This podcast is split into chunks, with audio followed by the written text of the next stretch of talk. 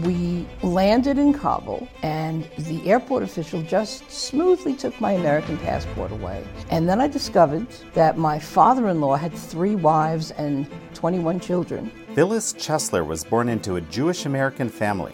In 1961, at just 20 years old, she found herself stripped of her rights as a new bride in Afghanistan.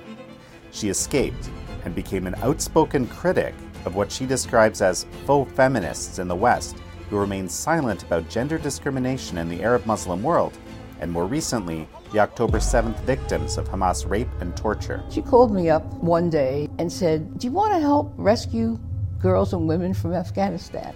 And we did, with no help from the government. Israel is fighting the West's battle by itself for the kinds of freedoms from tyranny that the West has been standing for and is now not holding on to it too fast. This is American Thought Leaders, and I'm Jan Jekielek.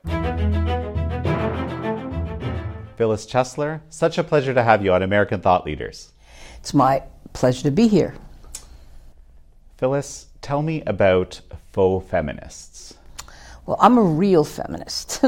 a faux feminist is someone who has given up fighting for sex based rights and is totally invested in gender identities of all sorts, and who has lost the plot in terms of women globally, so that instead of supporting the Iranian women fighting for freedom and dying for it, or the Afghan women trapped under the rule of the Taliban, or the Israeli women who were just massacred and raped and atrocities galore, they don't take a position other than an abstract anti racist, anti colonial, post colonial, uh, deconstructive position on reality. And therefore, they help no one. And, they, and they're not alone, it's the entire Western academy and media and human rights groups the United Nations. Whenever I type it, it comes out untied, not united, because they're really, it's a collection of tyrannies. And so the feminists are only a small part of it who once cared deeply about violence against women issues. All races, all classes, all ethnicities. And they care nothing for the occupation of women's bodies in Gaza and in Yehuda and Shomron, where they have been increasingly forcibly veiled and uh, forced into polygamous child marriages and honor killed. Instead of focusing on that kind of sisterhood, they're focusing on Jew hatred in the guise of a liberation struggle. So, what do you make of this all? Well, so it, it's paradoxical. Certainly, some of these uh, Islamist governments are clearly tyrannies, right? But you kind of you included the UN among your collection of yeah. tyrannies. So explain why you do that. Well, um, do you think Russia is a democracy? Do you think Iran is a democracy, or Turkey, for that matter? Or let's go Saudi Arabia or Qatar. Um, they're not democracies. They've taken the Western democracies hostage by their veto power. At a certain meeting, Iran was appointed to chair the Human Rights Council. Iran, where, if you know anything about Evin prison, you know that they routinely rape and torture and murder dissidents of any kind, um, women of all kinds. And then China. Is China a democracy? I don't think so. And their persecution of practically everyone is well known, but they're very powerful. And they're increasingly in an alliance with Russia, with Turkey, with Iran. And that's coming toward Israel. And Israel is fighting the West's battle by itself. It really is for the kinds of freedoms from tyranny that the West has been standing for, was founded for, and is now not holding on to it too fast. You know, I'll just briefly comment on when it comes to women's rights in China, for example, um, a group called Women's Rights Without Frontiers, uh, headed by Reg- Reggie Littlejohn, focused on gendercide. There's a lot more men in, yes, than women in China. Yes, that's because all the girl babies, when it was a one-child policy, they got rid of the girls who were born. So now there are too many boys, and so now now China's policy, as I understand it, has changed, and they now want women to go back to the kitchen and have more babies of all genders. India is also, although a democracy, with a profoundly awful caste system and class system, that they also killed all the girl babies. Infanticide. It's another form of femicide, as is honor killing. Of course, you've done a lot of work on honor killing, and I, this is just some, not really in the lexicon of most people. Like most people don't even understand what that means. I think this is true. Well, honor killing is very endemic in the certainly the Muslim and Arab world, and in Muslim Africa. If a girl brings any sort of shame on her family, and in Central Asia as well, like Pakistan, um, if she's getting friendly with a non Muslim person, girl or boy, if she wants to advance in education, if it's suspected that she's having sex outside of marriage, even if it's not true, if she wants to leave a violent marriage to a first cousin, which was arranged against her will, her family will kill her. Because if they don't, then the family loses its reputation. No one else will marry their other children, and they may lose their business. So when I first began studying it, uh, mainly Western feminists didn't believe it, didn't pay attention, uh, thought I was being racist, even though the victims are also women of color, but the perpetrators are men of color. And that was a no no. And I was so heartened when women from India and Pakistan, for example, and Turkey, another example, began citing my work. And they didn't view that work as racist, they viewed it as feminist. Mm-hmm. So sometimes you find unexpected feminist allies who are not faux feminists. Tell, you, you have an absolutely, um, I would say, extremely unusual story. Maybe tell me about that. Well, I think you're asking me how did a nice Jewish girl from Borough Park in Brooklyn uh, end up in Kabul, Afghanistan, and what did I learn there? I was young, I was foolish, I was very young. And I met a man at college who seemed totally westernized. He was. We talked about Dostoevsky and Proust, we went to all the best European films. And I said, I'd love to meet your family. And he said, Well, we'd have to get married. And then I thought, Well, I had such wanderlust, such desire to travel. I said, Okay. You know, it was ho hum. So we landed in Kabul. This is a long time ago, long before the Taliban. And the airport official just smoothly took my American passport away and said, No problem, madam, we'll return it to your family. Never saw it again. And then I discovered that my father in law had three wives and 21 children, and I was supposed to live with my mother in law. Well, this was news to me. That's one thing. This was a posh family, a family of wealth. I wanted to go out and see the splendor of the city. And every time I did, I'd have to run away, and then there would be a car with a driver catching up with me to bring Madam home. But I made it out a few times alone, and I saw women in burqas stumbling and with no peripheral vision, these claustrophobic garments looking like ghosts, and literally forced to sit at the back of the bus. And when I went to my Afghan family and said, I just saw something terrible. they said, Oh, Americans are so hysterical. So that was a time and a place where my life was in real danger, where I got very, very ill, and I didn't know how to get out or if I would be able to, and I contemplated all kinds of escape schemes. So I understood then what it was like to be trapped in that country with no passport out to the 20th century uh, because mine had been taken away.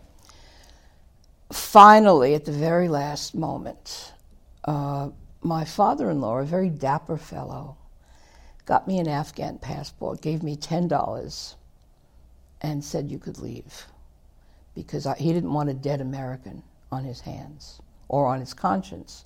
I was very yellow with hepatitis.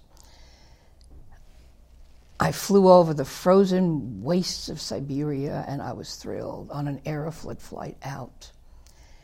And then I tried to tell other people at college that I'd seen servants very badly treated, that I'd seen women held in held very cheaply and in leading very dangerous lives.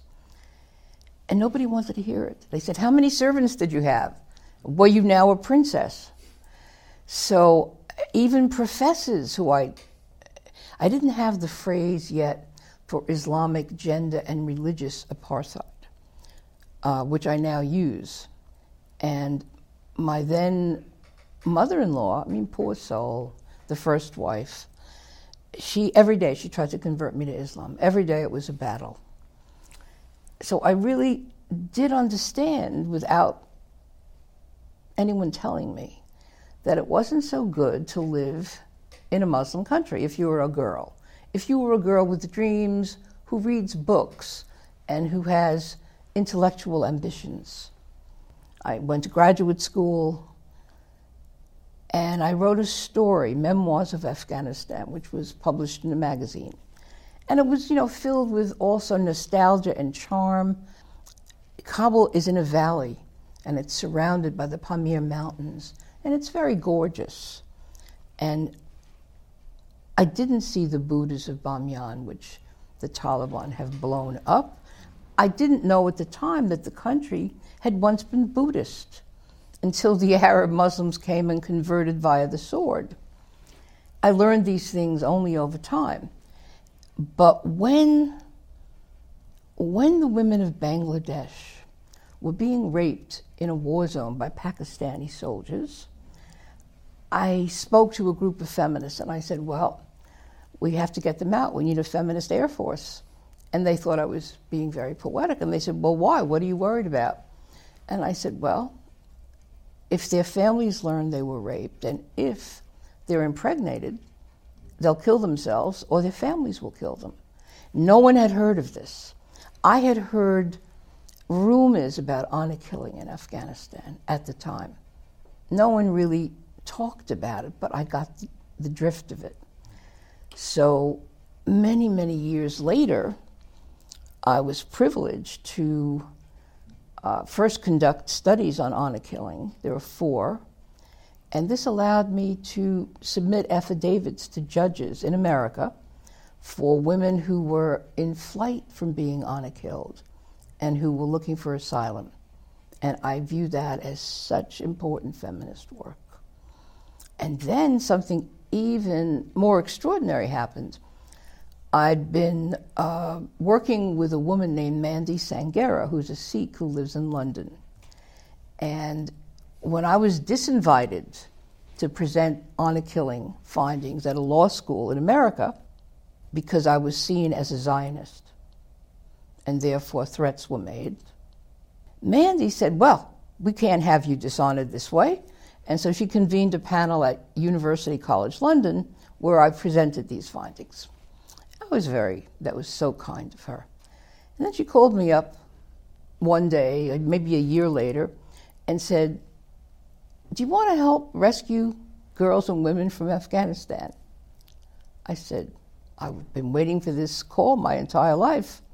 And we did. That's what we did. It was a group of grassroots feminists who undertook that holy task.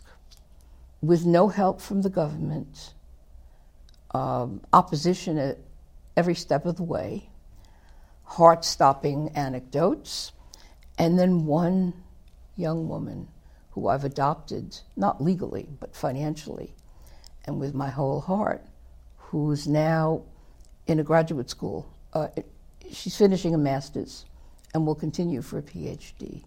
I lucked out because she's grateful, she's brilliant, she's hardworking, uh, could have gone anyway. I mean, can you imagine having the opportunity to rescue girls, women from that place? I had considered running away with the Kuchis, the nomads, anything to get out. But then I realized, oh, they'll marry me off, they'll rape me, they'll sell me, and where am I going? You know, and they the women wear all their jewelry, and it, the sight is a heart-stopping sight though, with camels. It's biblical. They're walking barefoot with all their jewelry clanging and clinking and tinkling, so proudly. One thing that just strikes me as you're describing these whole scenes um, is that in Afghanistan, you know, things have gone the other way. Like it's actually gotten worse. Oh, yeah. Right? Since the 60s, when you, the time when you were there. Uh, it wasn't good when I was there. It got briefly better in the 70s in the cities, in the large cities, but it's a geographically isolated country that has never been colonized and is ruled by illiterate mullahs. The mosque rules the country. So it's been cursed with bad luck and a history of torturing and murdering anyone who thinks outside the box, so to speak. And I've probably read every memoir written by Afghans who describe this now, especially one by Muhammad Anwar, which is really a great book.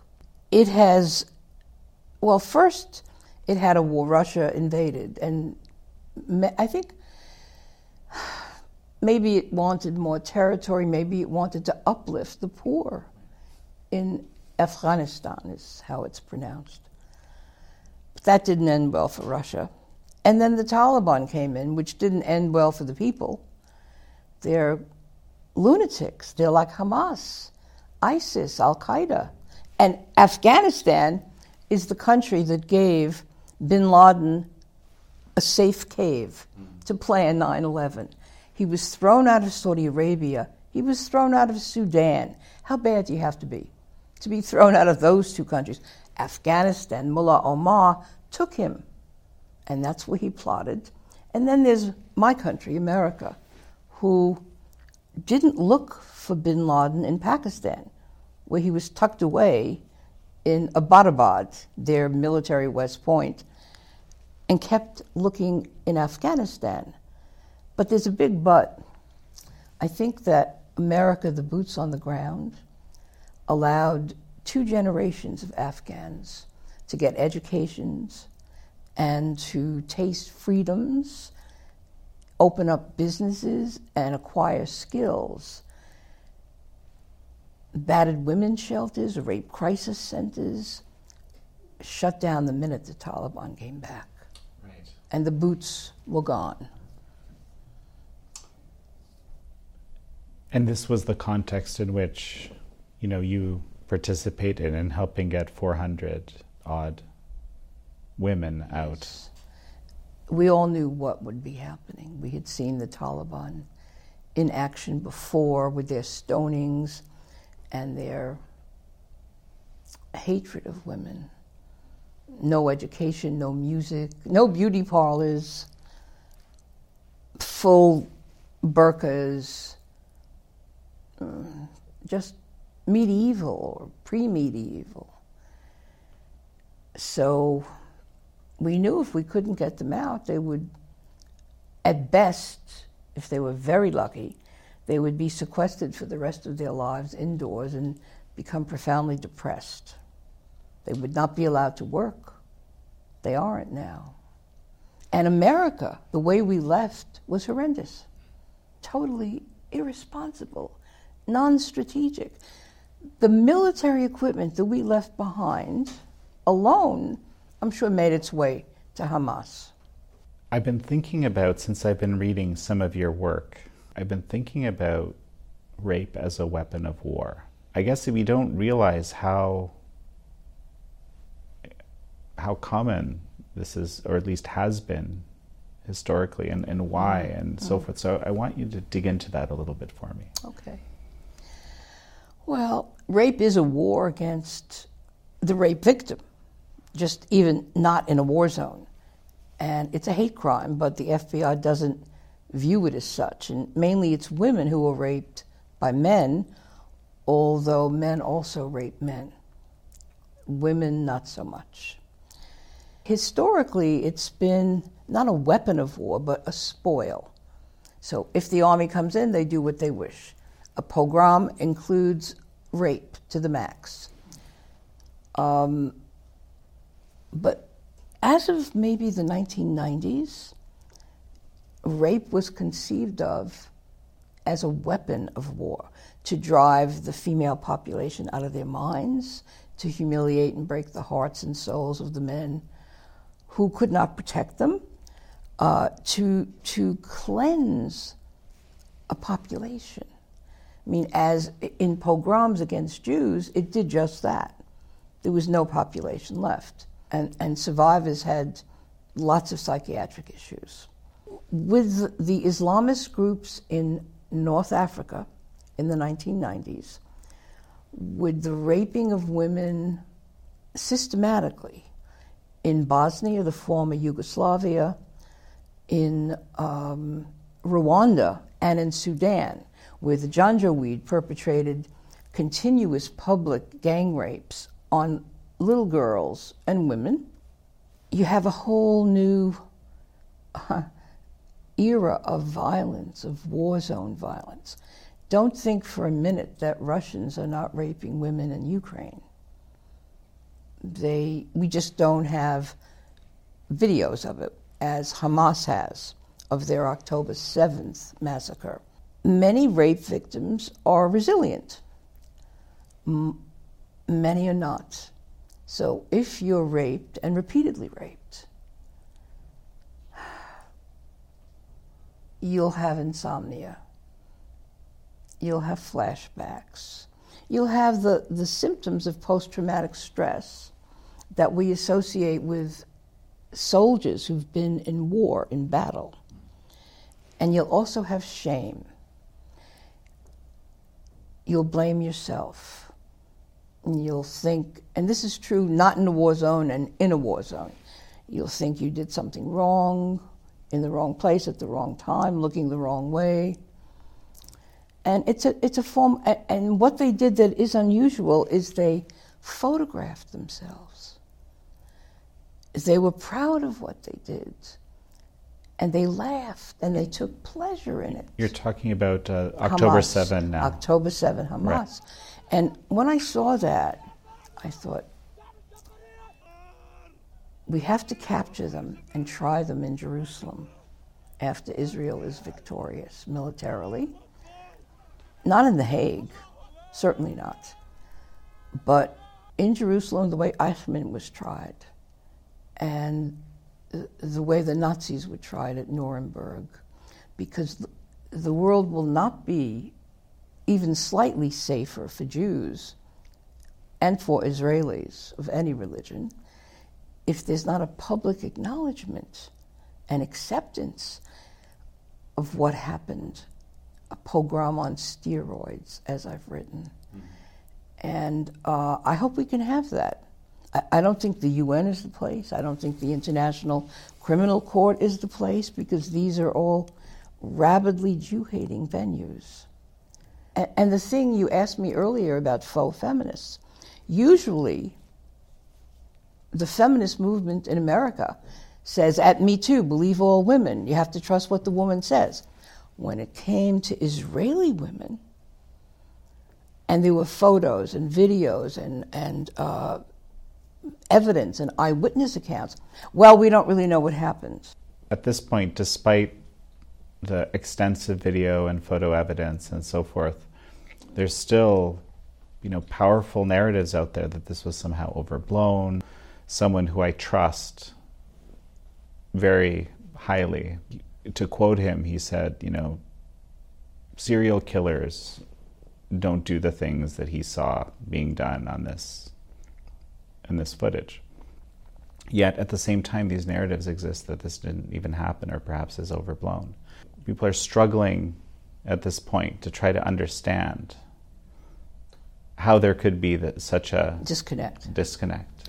Yeah. yeah. Well, from the day after Israel won the 1967 War of Self Defense, Russians and the Arab League countries started funding the curriculum in the West, strategizing brainwashing that has now paid off. The New York Times, which I once trusted and appeared in their pages and, and was reviewed in their pages, um, no more, I'm canceled now.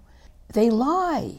That means all of the trusted media organs, Washington Post, New York Times, not that different now from Al Jazeera, funded by Qatar, which is the paymaster for Iran. Lethal Jew hatred. It's almost as if Obama is still pulling the strings of Biden, both presidents, and has, wants Iran to destroy Israel, not understanding that this means Iran comes for the West next. 10 billion that our American government just unleashed, gave to Iran, it was through Qatar. And why Qatar would ever be chosen to negotiate for hostages. Just to clarify, when you say Qatar is the paymaster of Iran, what do you mean by that?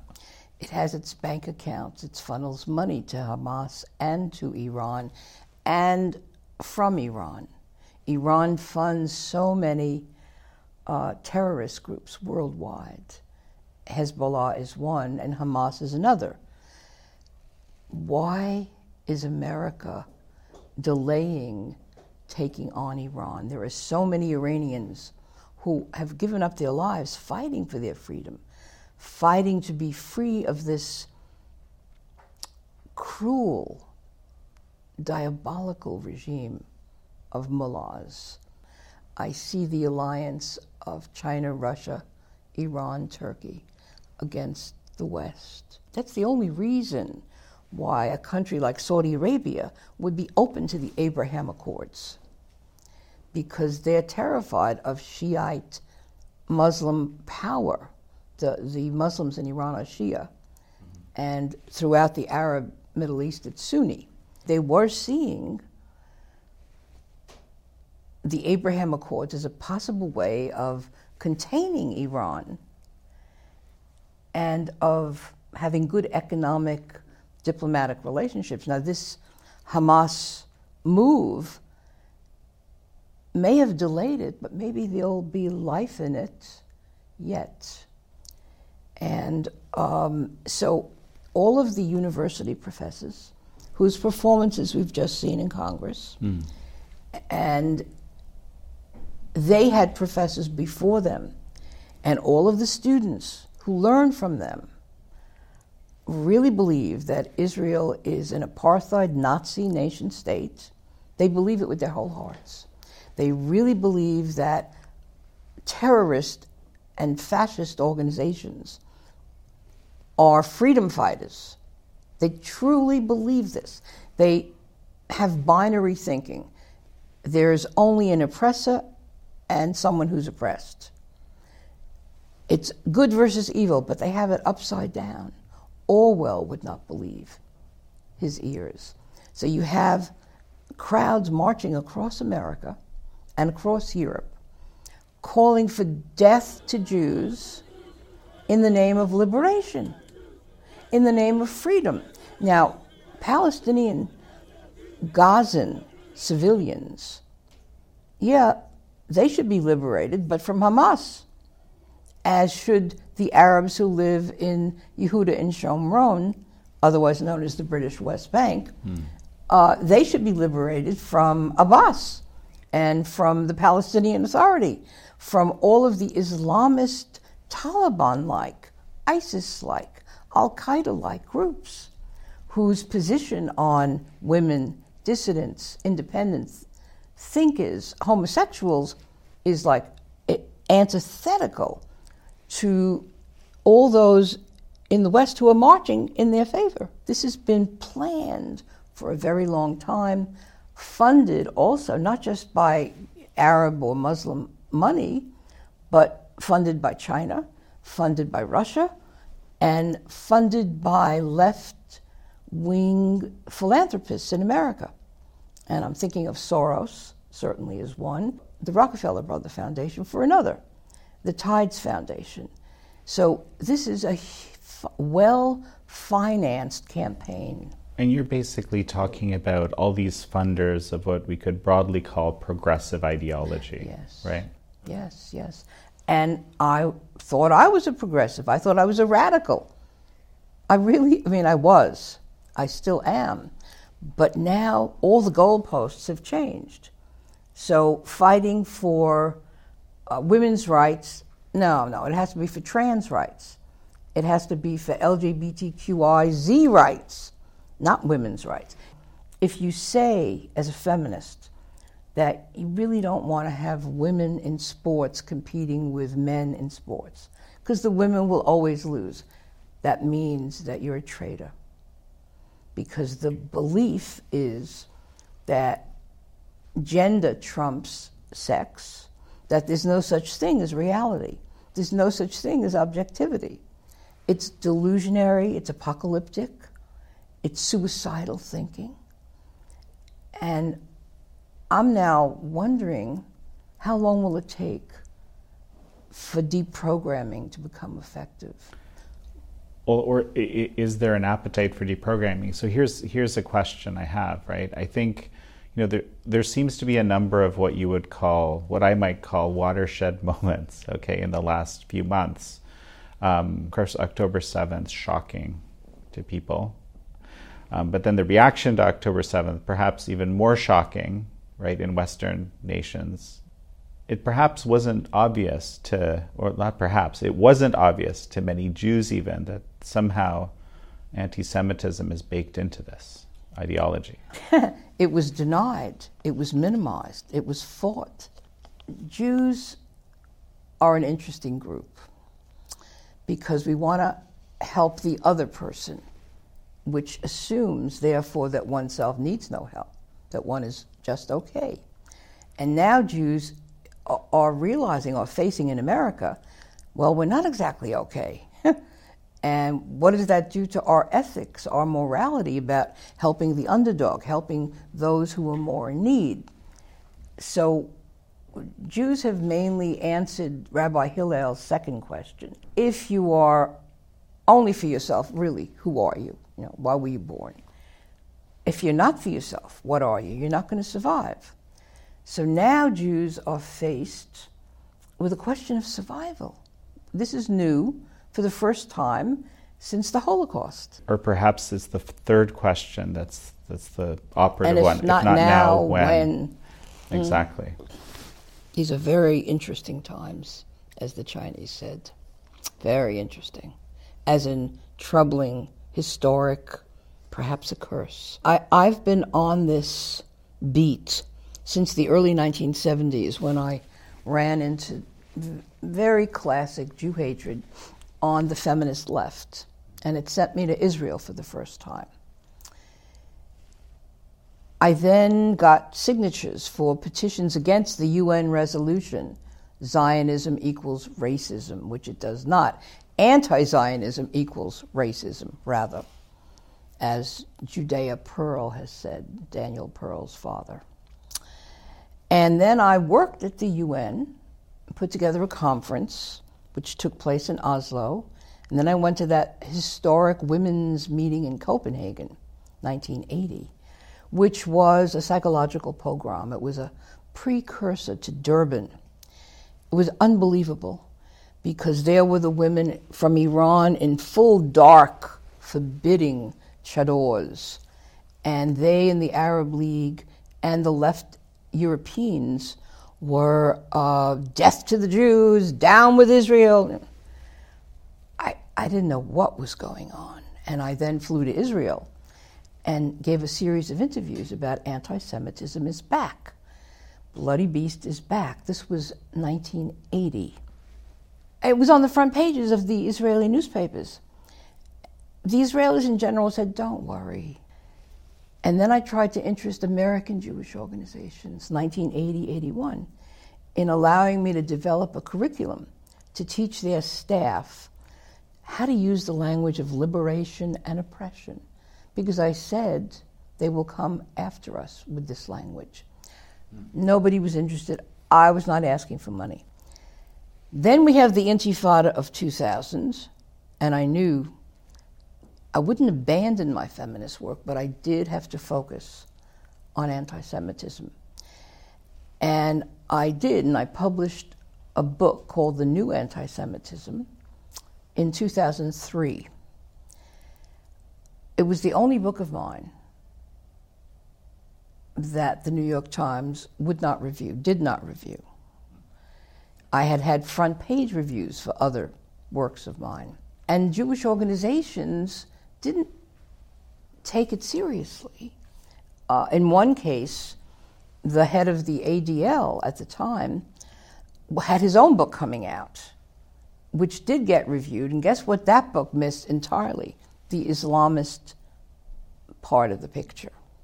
It was all about Christian Nazi era Jew haters. That's changed rapidly in a surreal way now. And Jewish students are frightened on campuses. Professors began writing to me in 2003, 2004, and to tell me that they are being harassed, they're being uh, treated badly because they're suspected of being pro Israel. And I turned all this information over to somebody who wanted to cover it for the New York Times, who then told me that they had been stopped at the highest level. This is 2003, 2004. And when I spoke on campuses, and I, I was a professor for 30 years at a university, I needed police protection. That was new. I was asked to speak in 2003 at a conference at Barnard. It was a, a, a grassroots conference, mainly African American women who wanted me to talk about woman's inhumanity to woman mm-hmm. which was the subject of my 10th book. Mm-hmm. We had a wonderful time together. They loved every word I said. And then an, a provocateur, an agent provocateur, stood up and said, I heard you on WBAI. I demand to know where do you stand on the issue of the women of Palestine? And I said, I think if you're asking me where I stand on the issue of apartheid, I oppose it and the largest practitioner of apartheid are Muslim countries, where gender and religious apartheid prevails. Place went crazy. Everyone began yelling. You know, I went through the, the litany of the woes and sorrows of Arab women in that region. They didn't care. And my son had come to pick me up, and he started moving towards the front where I was. And then the organizers like hustled me out for my safety. And thereafter, many times I needed police protection when I was speaking, which is crazy. And then, of course, the disinvitations. Cambridge had invited me to speak at a 10th anniversary of their women's studies program and then disinvited me when I asked. I saw who the other speakers were rabid anti Zionist speakers, masquerading as feminists. So I just said, Well, do you have, what kind of security do you have planned? And on the basis of that question, they said, Maybe you should come another time. And they never invited me another time. Well, you're describing a, so this ha- this happened earlier. Yes. Than Uh, let's say take your average conservative speaker that might try to go to most campuses. They, they're in a similar situation that you were Yes. suddenly back in 2003. Yes. I, at the time, I had no idea about any of this. So this, this trouble was brewing. It was there. Only it wasn't seen. Now, you're right, you bring up October 7th, which was beyond surreal and shocking, but managed the sight of Jewish blood, thrilled the Jew haters globally. It's almost as if the global intifada was zombie like, primed to all act out and act up at the same time in response to this death cult massacre, uh, celebrating it as just desserts for the Israeli Nazi. How do you explain all sorts of people that ostensibly weren't even particularly, um, let's say, you know, indoctrinated into into ideology suddenly coming out on the obvious wrong side of all this en masse? Well, you know, herd instinct, conformity, fear, lack of courage, cowardice explains a bit of it. Ignorance, disinformation, misinformation explains a bit of it. Um, people don't want to lose their jobs or their friends or their family members or their funding. They want to remain popular and safe. And then they really do believe, because the media has hammered this into them in their courses as well at college, that Israel's the bad guy, not the good guy. That Israel deserves to be destroyed, that Israel deserves to be exterminated because then the world will be safe, then the world will be free. It took the New York Times nine weeks to finally have an article that I just read by Jill Filipovic uh, that admitted, that acknowledged in their pages, it's a one off, that this was terrible what happened on 10 7 and kidnapping civilians and keeping them hostage where the, uh, they're probably being tortured and raped every single day, etc. Not so good. But on the other hand, you know, the nuance is the Palestinians have been suffering. They've been suffering because of Hamas, a terrorist organization which takes all the money meant for their populations for themselves to enrich their bank accounts, which are huge, and to build their terror tunnels and to get all their military equipment. And the population in Gaza has been so heavily brainwashed that they, were in favor of 10 7, according to polls. But on the other hand, they'd be shot down dead if they didn't say they were in favor. All of the media, the journalists who went into Gaza or onto the West Bank, they knew that they were seeing doctored footage, Potemkin villages, but they reported it as if it was true. All of the top media in the West reported um, Hamas health uh, death figures that happened like overnight. They knew right away it was 578 people killed. No, no objectivity, anything hysterical statements that Israel now is quickly, more quickly than ever before, managing to denounce. But psychologically, the first narrative out is the one that sticks. So Israel proves that no, it didn't bomb the Al Ahli hospital. In fact, it was a Palestinian Islamic Jihad rocket that fell short, as they usually do, that bombed an adjoining parking lot, and Israel had nothing to do with it, and there were not 500 people murdered, but it didn't matter because now all over the Arab media and the left wing Western media, they're saying Israel did it and therefore deserves to die, deserves to be massacred. So uh, I think the conservative media is important.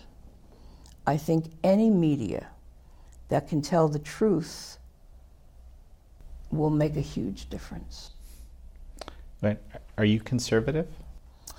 Well, they say I am, and on some issues I am, but I don't like to be identified by one thing only.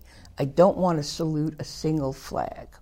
But on so many issues, I agree with conservative point of view. For example, if a man says, Really, I feel that I'm a woman, and if you address me as a man, I'll sue you. That's where we are in the world today. So maybe I used to be, or would now be considered a classical liberal, which is now conservative. There are so many Israeli leftists who spent six months on the streets demonstrating against Bibi Netanyahu for judicial reform or against judicial reform. And now they're all united and they're in battle. So Israel has its own demons in addition to this massacre and the hostages. And Hezbollah, funded by Iran, has been shelling rockets into the north of Israel while Israel is fighting deep in Gaza and losing, as of yesterday, 116 very young soldiers. Average age 22, perhaps, in their 20s. When Arafat launched his planned and pre planned and strategized intifada of 2000, Israelis were being blown up on buses and in cafes in such a large number that if we looked at it in American demographic terms, it would have been like 50 or 60,000 Americans killed, murdered, and hundreds of thousands wounded. And Israel has been living with this for all of the 21st century. And the Oslo Accords, fake, deluded, impossible. Why? Israel wants peace, really wants peace. But the Arabs don't want to live in peace with the Jews because Islam has taught them, or as my good Muslim allies beg to say, to differ, that it's Islamism, it's the hijacking of Islam that has taught them hatred, hatred of the infidel, and a desire for a global caliphate. I think those who want that are serious about trying to get it. And we're making a huge mistake not to take them seriously. Do you think there's been a fundamental shift where things are starting to move in a different direction? I see some signs of that. I think some people are waking up. Now, there are a lot of Christians in America who are for Israel. And, and that's a new chapter in Jewish Christian relationships. And there are a lot of Muslims who I work with who are for Israel. I did a program the other day um, with two Muslim feminists who went on a mission to Israel, an interfaith mission, to stand with their Jewish sisters. There's another uh, coalition that I'm part of called the Clarity Coalition, which is an interfaith coalition of uh, very independent, brave, thinking Muslims, Christians, and Jews, and or ex-Muslims too.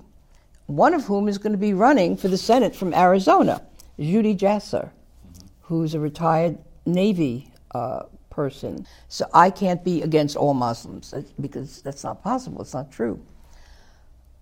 But those who are fanatic, those who want this global caliphate, those who hate Jews and hate infidels, that means everyone else Hindus, Baha'i. Israel gave asylum to the Baha'i when they fled from Iran. Anyone who's not Muslim is on their hit list. All of them and the people who do not have the ability to resist them, to overthrow them. Not an easy thing to do. I work with them. And I would love to see coalitions of resistance. I think it Mm, it's inevitable because look at the darkness otherwise. Look at the death and destruction otherwise. So I'm not saying we'll win. I'm saying that we have the capacity to fight to win. And I hope we do that. And what about these young people that have, however, bought into this, uh, you know, progressive woke ideology? You know, Islam has been engaged in slavery, still is, and certainly colonialism and imperialism. So there's such a lack of, such a great ignorance on the part of the wokesters in terms of human imperfection, the sins and crimes of all humanity, whatever colors they may be, not just the West, not only America. And I'm not sure about how you re educate someone who's been indoctrinated, deeply in- indoctrinated. I'm not sure. I'm, I think that's going to be a task for the coming generations. I think it was a mistake for conservatives to leave the universities and to set up independent think tanks. I understand all the reasons why it happened, but had they been able to remain even in battle, things might be at a better place right now. I'm, I can not be certain. I'm thinking of all of the women around the world who, who need our best efforts and who themselves are trying as hard as possible. Endless numbers of stories to tell, perhaps another time, um, who are not indoctrinated in this way. This is a Western disease. This is a Western suicide pact with the devil. And, and the wokesters also, they believe in Marxism and in the ability for human beings to perfect humanity and society, no matter how many hundreds of millions they have to kill in order to do so and it's very rabid and it's dangerous and needs to be called out. As we finish up, I've been kind of dancing around the same question in a way. Um, but do you see that shift happening? I'm seeing some signs that it's actually being called out in ways I haven't seen. Do you expect that to continue? I hope it does. See, I don't want to give false hope uh, I think we're in a very bad spot. and I think that I've been m- marking it, uh, tracking it for quite a long time. So I don't want to lie. I don't want to say, oh, we're going to turn it all around. What I can say is that, at least for the Jews, we're an eternal people. We're still here no matter what, and we'll continue to be here if the world continues on.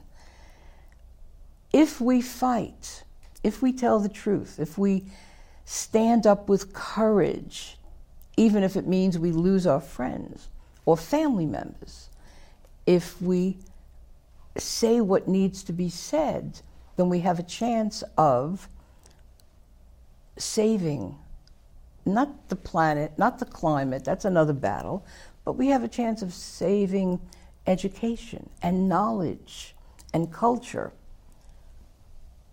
I read that activists interrupted an opera in New York at the Metropolitan Opera for climate for 22 minutes. Half the audience booed, third walked out. The opera was Tannhäuser. I'm not a great Wagner fan, but just because in my own living room I have an opera channel, I sat and I watched that opera as a, as a small private act of resistance to the lack of manners, the lack of respect for authority, for culture, for art, which is upon us in every way. And that's what we're looking at. We're looking at a bloody overthrow of all tradition, deeming it all evil, nothing worth saving.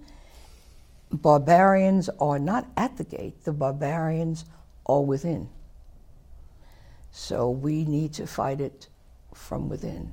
Well, Phyllis Chesler, it's such a pleasure to have had you on. My pleasure to be with you. You ask good questions. Thank you all for joining Phyllis Chesler and me on this episode of American Thought Leaders. I'm your host, Jan Jekielek.